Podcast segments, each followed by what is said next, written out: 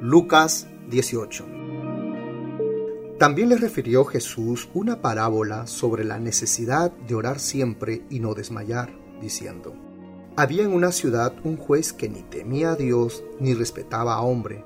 Había también en aquella ciudad una viuda, la cual venía a él diciendo, Hazme justicia de mi adversario.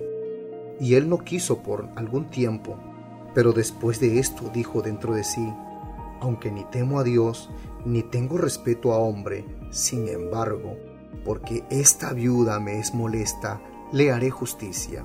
No sea que viniendo de continuo me agote la paciencia. Y dijo el Señor, oíd lo que dijo el juez injusto. ¿Y acaso Dios no hará justicia a sus escogidos que claman a Él día y noche? ¿Se tardará en responderles? Os digo pronto les hará justicia. Pero cuando venga el Hijo del Hombre, ¿hallará fe en la tierra? A unos que confiaban en sí mismos como justos y menospreciaban a los otros, dijo también esta parábola. Dos hombres subieron al templo a orar, uno era fariseo y el otro publicano. El fariseo puesto en pie oraba consigo mismo de esta manera. Dios, te doy gracias porque no soy como los otros hombres, ladrones, injustos, adúlteros, ni aun como este publicano. Ayuno dos veces a la semana, doy diezmo de todo lo que gano. Mas el publicano, estando lejos, no quería ni aun alzar los ojos al cielo, sino que se golpeaba el pecho diciendo, Dios, sé propicio a mi pecador.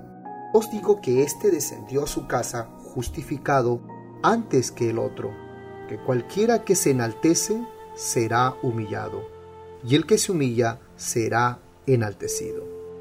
Traían a él los niños para que los tocase, lo cual viendo los discípulos les reprendieron. Mas Jesús llamándoles dijo, Dejad a los niños venir a mí, y no se lo impidáis, porque de los tales es el reino de Dios. De cierto os digo, que el que no reciba el reino de Dios como un niño, no entrará en él. Un hombre principal le preguntó diciendo, Maestro bueno, ¿qué haré para heredar la vida eterna? Jesús le dijo, ¿por qué me llamas bueno? Ninguno hay bueno, sino solo Dios. Los mandamientos sabes, no adulterarás, no matarás, no hurtarás, no dirás falso testimonio, honra a tu padre y a tu madre. Él dijo, todo esto lo he guardado desde mi juventud. Jesús oyendo esto le dijo, aún te falta una cosa, vende todo lo que tienes y dalo a los pobres, y tendrás tesoro en el cielo, y ven, sígueme. Entonces él, oyendo esto, se puso muy triste porque era muy rico. Al ver Jesús que se había entristecido mucho, dijo, cuán difícilmente entrarán en el reino de Dios los que tienen riquezas, porque es más fácil pasar un camello por el ojo de una aguja que entrar un rico en el reino de Dios. Y los que oyeron esto dijeron, ¿quién pues podrá ser salvo? Él les dijo, lo que es imposible para los hombres es posible para Dios. Entonces Pedro dijo, He aquí, nosotros hemos dejado nuestras posesiones y te hemos seguido. Y él les dijo, De cierto os digo, que no hay nadie que haya dejado casa o padres o hermanos o mujer o hijos por el reino de Dios, que no haya de recibir mucho más en este tiempo y en el siglo venidero la vida eterna.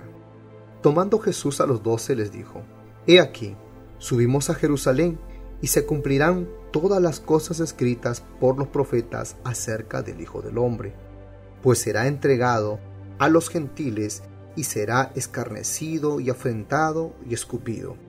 Y después que le hayan azotado, le matarán, mas al tercer día resucitará. Pero ellos nada comprendieron de estas cosas, y esta palabra les era encubierta, y no entendían lo que se les decía. Aconteció que acercándose Jesús a Jericó, un ciego andaba sentado junto al camino mendigando y al oír a la multitud que pasaba, preguntó qué era aquello, y le dijeron que pasaba Jesús Nazareno. Entonces dio voces diciendo, Jesús, Hijo de David, ten misericordia de mí. Y los que iban delante le reprendían para que callase, pero él clamaba mucho más, Hijo de David, ten misericordia de mí. Jesús entonces, deteniéndose, mandó traerle a su presencia, y cuando llegó le preguntó diciendo, ¿Qué quieres que te haga? Y él le dijo, Señor, que reciba la vista.